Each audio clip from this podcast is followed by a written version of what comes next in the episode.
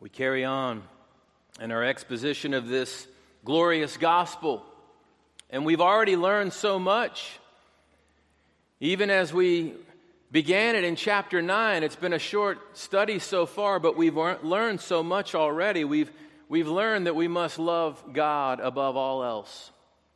And we've learned that we must love our neighbors as we love ourselves. And and we've also learned that we must love the Word of God more than the words of men. And then last week, Pastor Rick confronted us with the Lord's Prayer and the, the glorious gift that we have through Jesus to come to the Father and to pray. And that we should be bold in our requests and we must ask for a specific gift, the necessary gift each and every day to experience more of the greatest gift, the Lord Jesus Christ. And that necessary gift is the Holy Spirit.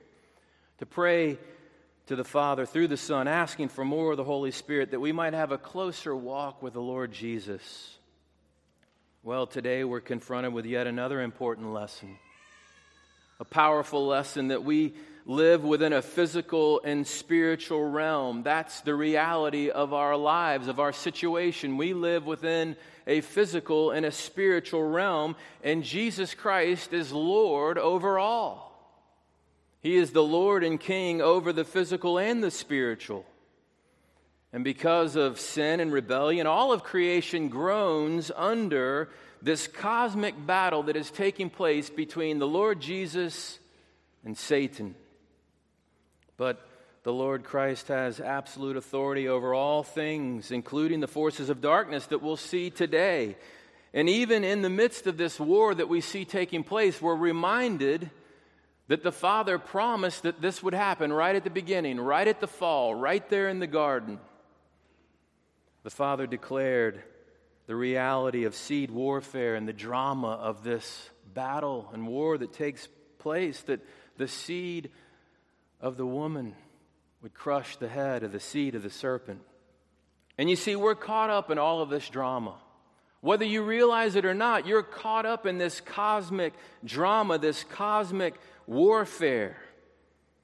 Whether you like it or not, or you realize it or not, you're either either in the kingdom of light and life in the Lord Jesus Christ, or you're in the kingdom of darkness under the power of sin and Satan and fear of death and judgment.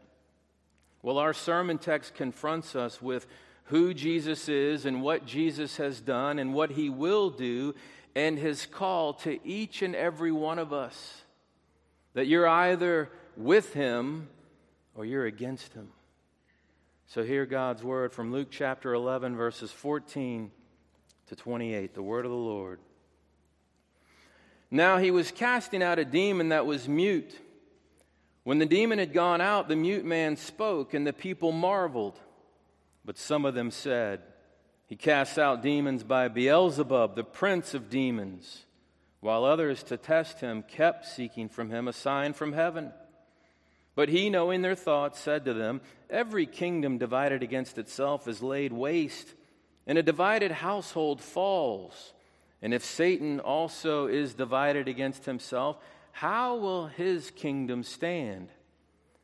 For you say that I cast out demons by Beelzebub, and I and if I cast out demons by Beelzebub, by whom do your sons cast them out? Therefore they will be your judges. But if it's by the finger of God that I cast out demons, then the kingdom of God has come upon you. When a strong man fully armed guards his own palace, his goods are safe. But when one stronger than he attacks him and overcomes him, he takes away his armor in which he trusted and divides his spoil. Whoever is not with me is against me, and whoever does not gather with me scatters. When the unclean spirit has gone out of a person, it passes through waterless places seeking rest, and finding none, it says, I will return to my house from which I came. And when it comes, it finds the house swept and put in order. Then it goes and brings seven other spirits, more evil than itself, and they enter and dwell there. And the last state of that person is worse than the first. As he said these things, a woman in the crowd raised her voice and said to him, Blessed is the womb that bore you and the breast at which you nursed. And he said, Blessed rather are those who hear the word of God and keep it. The word of the Lord for you and me. May he write it upon our hearts forever and ever. Amen. Well, this brings us to our first main point this morning. First, we need to behold the king's divine authority. That's what we must behold right here in our narrative, in our text, in verses 14 to 16. We see a picture of the king and his kingdom coming forth, subduing and crushing evil and saving the lost. That's what Jesus is demonstrating for us right here the reality of his own divine authority, that he is the King of kings and the Lord of lords. And what we see here is Jesus' cosmic lordship. He's in charge. He's not just the Savior of individual souls, but He's also the sovereign ruler over all of creation, physical and spiritual, including the powers of darkness. And this lordship's on display in, in Jesus as he's casting out this demon from this mute man. Just as the demon could not withstand Christ's command, so too are all the forces of darkness subject to his supreme authority. You see, Christ's authority, it extends beyond the mere physical, and that's what we see here. This man's great problem wasn't his physical ailment, his physical problem of not being able to speak. It was the demonic oppression that was keeping him mute. You see, this is symbolic of the reality of humanity's spiritual muteness and bondage to sin. You know, you hear a lot today about people having a voice and using their voice. Well, you see, the reality is in the bondage of sin and death and judgment, sinners don't have a real voice to cry out against it. But you see, Christ, through his redemptive work, he comes and he breaks the shackles of, of sin and he gives us a voice to proclaim his truth and to proclaim his praise. And that's what we see taking place here. Through Christ's work at the cross as the Lamb of God, he redeems his people and he gives them a voice. He gives them confession, he gives them praise. And doesn't Jesus display his absolute kingdom and power throughout his earthly ministry? Don't we see this from beginning to end? The reality of his authority, the reality of his power. I mean, Jesus heals the sick because he has all power over the physical, over the body. And Jesus is able to command the storms and to calm them because he has all authority and power over the elements. And Jesus is able to raise the dead because he has power over life and death. And Jesus casts out demons because he has power over the spiritual world. As the Lord of the universe, as the King of kings, he proclaims the word of God, he proclaims the gospel, he comes forth, bearing witness to his authority and his power and preaching the good news. So here we are confronted with the reality of his divine authority. What are we to do with this? Right off the bat, what must we do in light of this truth? Christ's divine, absolute authority and power over all. Well, we must embrace Christ's authority over every aspect of our lives. Just as he triumphed over darkness, he triumphs over our sin. He triumphs over our spiritual strongholds. That we're liberated, that we're free, that we live for Him. Our lives should reflect His reign over our hearts, our affections, our minds, our thoughts, our words, our actions, over everything. So, what does Satan and his followers do here? Well, hating the Lord, they attack the truth. They slander the Lord Jesus. They bring forth lies. And what does Jesus do? We see the reality that he divides the sheep from the goats. That brings us to our second main point this morning. We need to behold the king's dividing power, his dividing power. That's what we see in verses 17 to 23. The story it's unfolding here Christ has cast out the demon as he's done many times already, and the crowd is thunderstruck. They stand in awe of what he's done, but there in the presence, right there, is this reality of the mixture of the body before him. There are those doubters hating Christ, rejecting Christ, the Pharisees, the religious police, and, and yet seeing this miracle with their eyes, they're so filled with jealousy and hate and unbelief that they reject and lie and slander the Christ. Imagine. There's this mixture. And among the faithless ones, there are two responses. That what we, that's what we see in 15 and 16. Some of them said he cast out demons by Beelzebub, by the prince of demons. And others are just, give us another sign, give us another sign, give us another sign, and we'll believe. And can you imagine? Instead of being led to confess that here is the Christ, the King over all, the authority, the power, the glory they actually blaspheme Jesus and they say, Here is the Lord of the flies. Here is the Lord of the dung heap. Here is the Lord of demons. That's how he does this. So Beelzebub is the name of the false god of the Philistines. Can you imagine them making this charge right here? Jesus, you're not Messiah, you're a monster. And if you think that this is a one time horrible reality where this takes place, you'd be wrong.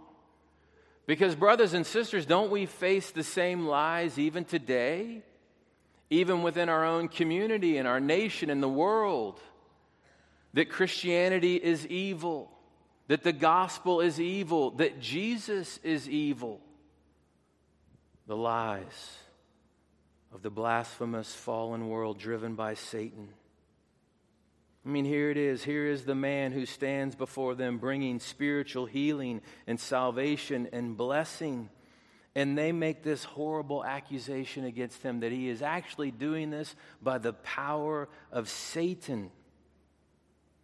Well, either Jesus is Messiah, the Son of God, and we must submit to him and receive him, or he's not. And so here it is. Here's this dramatic scene right there. And right in the face of the love of God personified, up from the pit of hell comes this grotesque slander. Not Messiah, monster. And here are these other hardcore skeptics. They just keep pressing for a heavenly sign, just testing the Lord, testing the Lord. We see that even today. I would believe in Jesus if he would just come right here, right now, and do this for me. Not enough. Testing, denying, lying. So, how does Jesus respond to the lies, the satanic accusations, and the faithless testing of the skeptics? Well, he knows their hearts, he knows their minds, and he knows he must respond. So, first, he gives a simple statement to show the falsehood of this claim, the outrageous reality of this claim. He says, Come on now, you know no kingdom divided can stand. Come on, you Jews, you should know this better than anybody.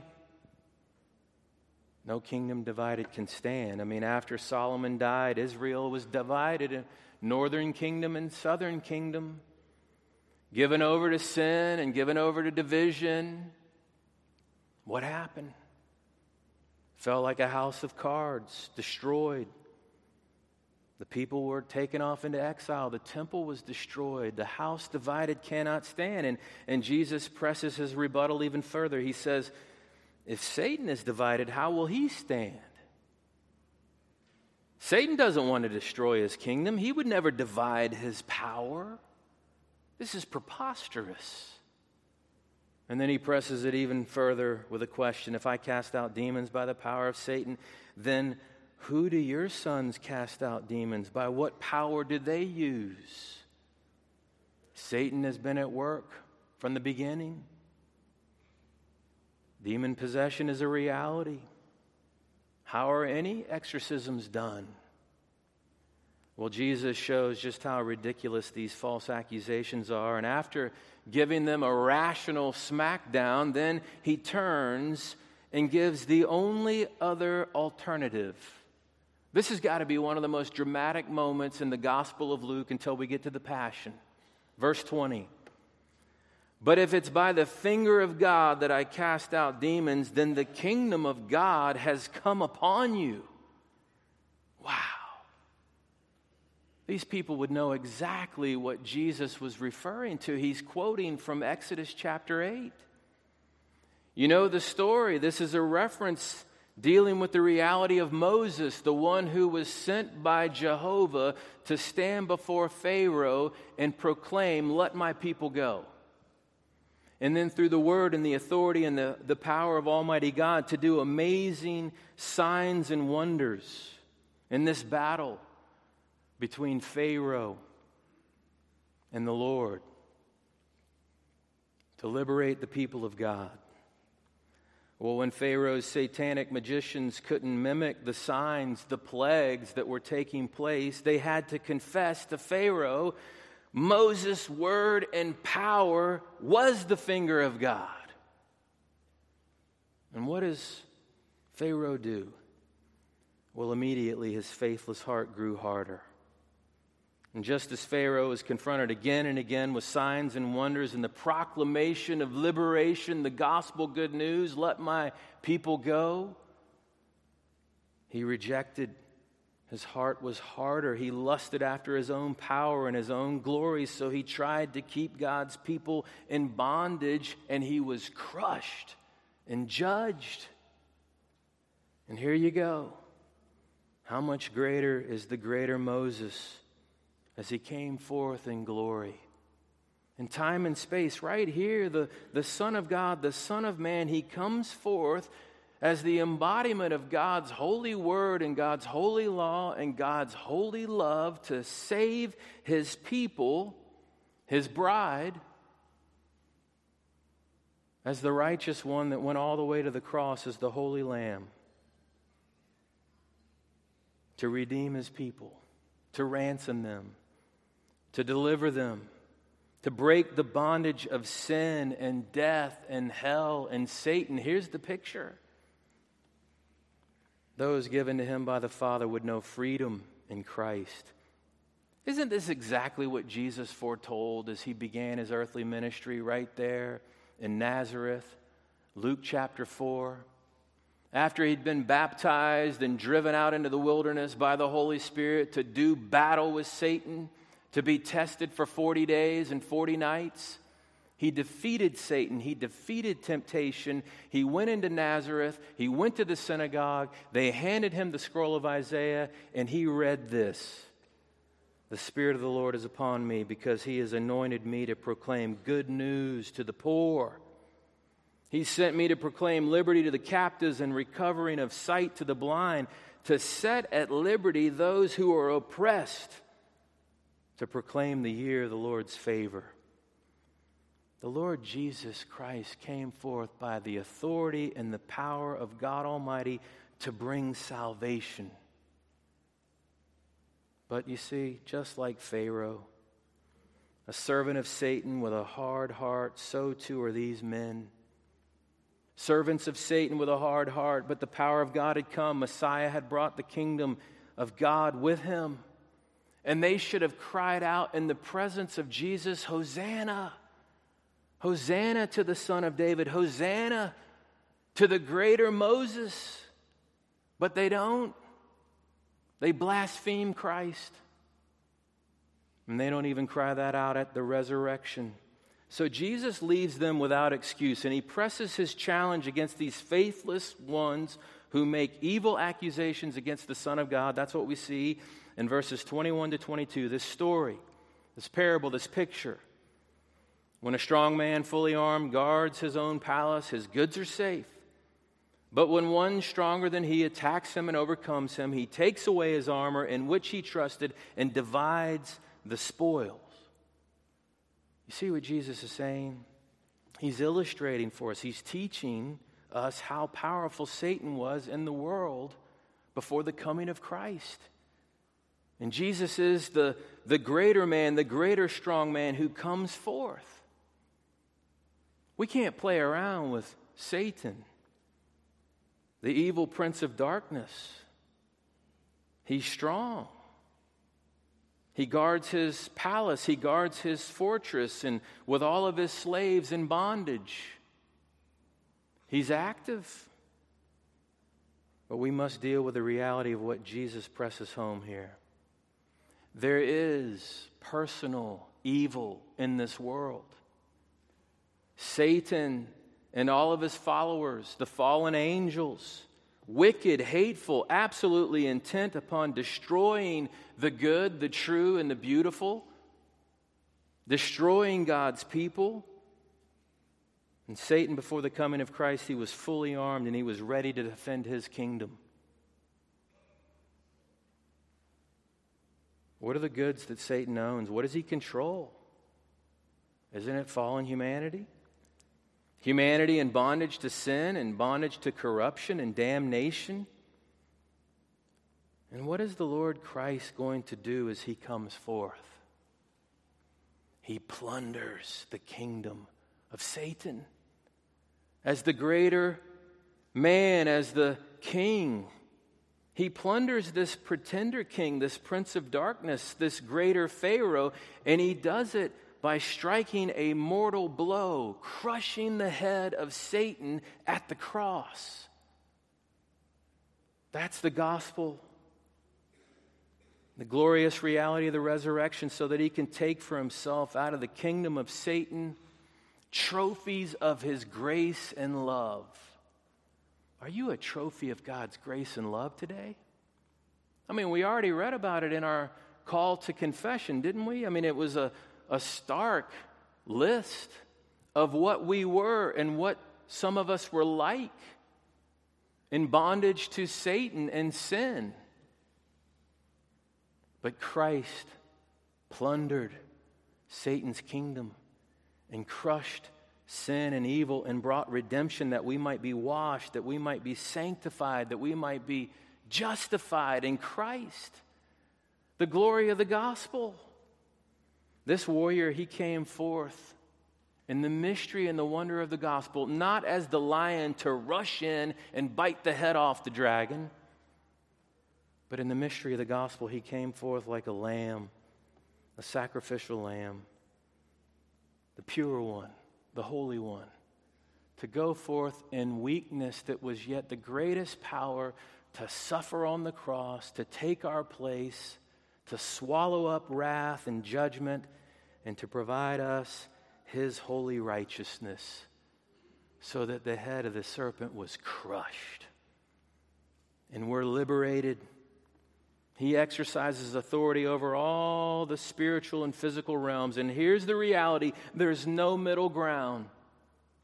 You're either in Christ and in his kingdom, or you are in your sin and you are in bondage you're in the kingdom of darkness. And Jesus declares in verse 23 Whoever is not with me is against me, and whoever does not gather with me scatters. What a promise, what a reality.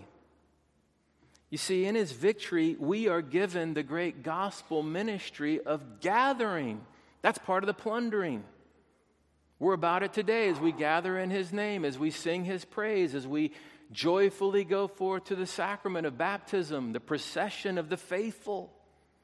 We've been given the Great Commission. We're about the gift of serving our sovereign in love and freedom so that we gather in the elect in Christ from all the nations. We do it day by day and Lord's Day by Lord's Day all across the globe as Christ's church is active and alive gathering in his people. The, the kingdom is expanding. You see, you can't hear these words, brothers and sisters, and remain neutral. There's no middle ground, there's no riding the fence. And we can't grow weary of praying and serving and loving and sharing and gathering in. Jesus is the dividing line between all of humanity between those who believe in him and those who do not believe in him. So I ask us all the question what kingdom are you in this morning? The kingdom of light and life or darkness and death? What sovereign do you serve this morning? The Lord of life and love, who gives freedom, or the Prince of darkness, who brings division and destruction. There's no middle ground.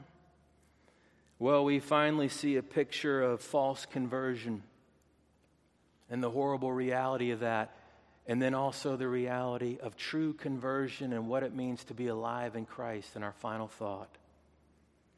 The third thing that we need to receive and see is the King's Spirit and His Word. That's what we see here in verses 24 to 28. We see a picture of emptiness and hopelessness on one hand, compared to absolute blessedness and the joys of life in Christ on the other hand. You see, Jesus' final words to these men here in this parable, they show the horrible reality of a faithless heart a heart that has not been filled by the Spirit of Christ, that has not been sealed with the presence of the Almighty King of the universe, but one who is in bondage and uh, vulnerable. And he shows the reality of his final state. Verses 24 to 26, we see Christ's analogy of an, an unclean spirit that returns to an empty house which underscores the importance of true repentance and transformation. Brothers and sisters, we must be born again. We must truly be transformed in our hearts so that Christ comes and expels our old fleshly desires and gives us new desires, a new heart. And He takes up residence in our heart. But you see, here's this man who's empty.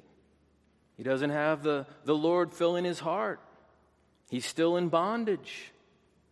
But you see, through the gift of faith and repentance, through the gift of, of Christ's victory for us, whereby he ascended on high and interceded for us to the Father to pour out the Holy Spirit, we can be filled and know life.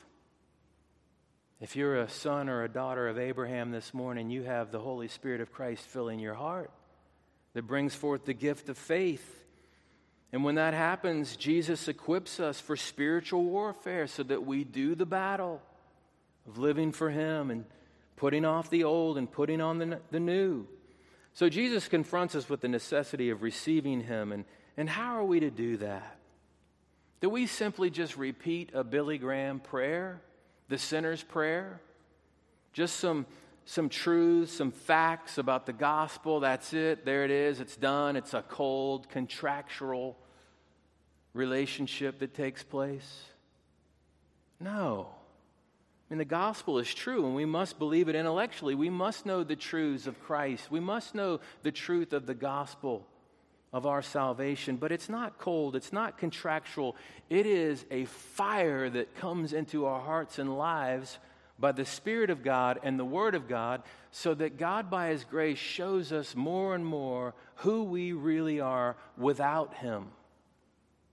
So we see our sin, we see our brokenness, we see the reality of our bondage. And then we hear the call of the Savior who comes and rescues us. And we rest in Him alone for salvation, and we receive Him alone for salvation. So, what about you? Are you truly converted? Do you have the King of Kings seated upon the heart throne of your life? Well, Jesus is making it very clear. The point of this parable is the complete bondage of this man here. He says that the spirit, the evil spirit, brings seven more, more evil than him, to take up residence in this heart. The, the number seven in the Bible is the number of completion. He's saying that the last state of this man is a complete state of no hope. He's doomed. He's in utter bondage to the end without Christ. Well, maybe you're saying to yourself right here and right now, come on, Tim, there's no devil. There's no demons. We're modern people of science. I say, don't be naive. To deny that is to deny the, to deny the Word of God. And to deny that reality is really to deny your own senses as you look around at this crazy, broken, evil, fallen world. The only good in this world is because of God and His grace and His gospel. So don't be naive. Don't deny the Word of God. Rest and receive the Christ. He's offering Himself to you because He offered Himself for you on the cross, and you can put your roots down deep in the things of Christ so that your heart is filled up, that you have a vibrant life, that you bear forth fruit in the seasons of your life. That's Psalm 1. Receive the Christ, receive His Spirit. He'll fill your heart and protect you forevermore. And you see, to receive Jesus Christ means to receive His Word. Now, think about this as we land this ship. Here is the Word of God in the flesh standing before these people. And he declares to them the true nature of blessedness. We have this in the, the last two verses there.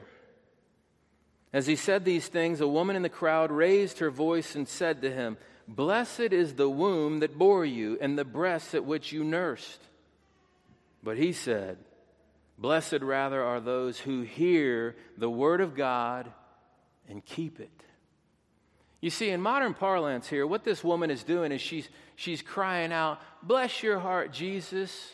Blessed are your parents. They did such a good job. You're such an impressive young man. We do that today. We see a young man or a young woman doing right, living right. Oh, your, your parents did such a good job. You're so impressive. But you see, the reality here is that is to reject Jesus and what he's really proclaiming before them. He's not just impressive, he's the Savior. And that's why he responds with no, no, no, no. True blessedness is to truly hear the Word of God so that you live it. That's his command. So here's the Word of God in the flesh declaring the command hear and believe the Word of God. So, what's the command of the Lord Jesus Christ? Believe me. Believe on me. Receive me. Trust me. And love. This is it. To believe in Christ and to love. Enter into the kingdom of life and peace. Have the bonds of your sin removed by the one who comes to plunder Satan's kingdom and bring forth free men and free women forevermore to enjoy the freedom and the joys of Christ's kingdom of heaven and earth. It has come and it's coming. So, brothers and sisters, how do we apply this? Well, let's fill our hearts up on Christ. Let's fill up our hearts on His Word. Let's meditate upon the, the, Word. Let's, let's do what we've heard last week and be about the business of praying da- daily. Let's be about the business of praying for the Holy Spirit that we might understand who Christ is all the more, that we might draw near to Jesus. Let's live out of Christ's triumph and rehearse the great promises of God over us each and every day that we have Him he won't let us go. He is greater than Satan. He is greater than our sin. He is greater than this fallen world. He's our Savior King. He's our Shepherd King. And we need this. We need to hear this as, as Sam began our worship service the reality of the tension of this life that we live. We live in tension. And really and truly, Christians live in the greatest tension because we know that Christ came forth and he inaugurated his kingdom. We're part of it, we experience it. In his incarnation, his person and work, his life, his ministry, his cross, his burial, his resurrection and ascension, his kingdom has come. And it really and truly does continue on even today. I know sometimes we look around America and we wonder, where is it? But the kingdom of God is coming across the globe. He's calling into himself all manner of people from every nation and tribe and tongue and people group. It's happening. And hallelujah, the promise, the reality that one day it will be consummated forevermore. That is our great hope. The end will come and Jesus will return, and Satan and his followers will be thrown forevermore in the lake of fire. And, brothers and sisters in Christ, you will hear God the Father's glorious pronouncement over you in Jesus. Well done, good and faithful servant. Enter into your eternal rest, physical and spiritual, forevermore. What a promise. What a glorious reality. So, if you don't receive Jesus, this is the reality right here. He is the dividing line. You're either in Christ or you're in your sin in chains. Trust Him, receive Him, rejoice in Him. Amen. Let's pray. Almighty and everlasting God, what a hard message, and yet true. That here we are in the midst of these worlds and in the midst of this battle, and we are powerless in and of ourselves and in bondage to sin without Christ, our Savior. So, Lord, we lift up a holy hallelujah to you in the praise of holy worship, thanking you for redeeming us and delivering us. And we pray that we would experience that hallelujah, not just today on the Lord's Day, which is so special, but each and every day of our lives, especially as we move into this new week, that we would be about the gathering, bringing people into the kingdom as we speak truth, as we share Christ, as we share our own stories and our own lives. Oh Lord, may you be well pleased to extend your kingdom even this week through people such as we are, by your grace, by your power. We praise you, Lord. We thank you for Jesus. It's in his name we pray. Amen.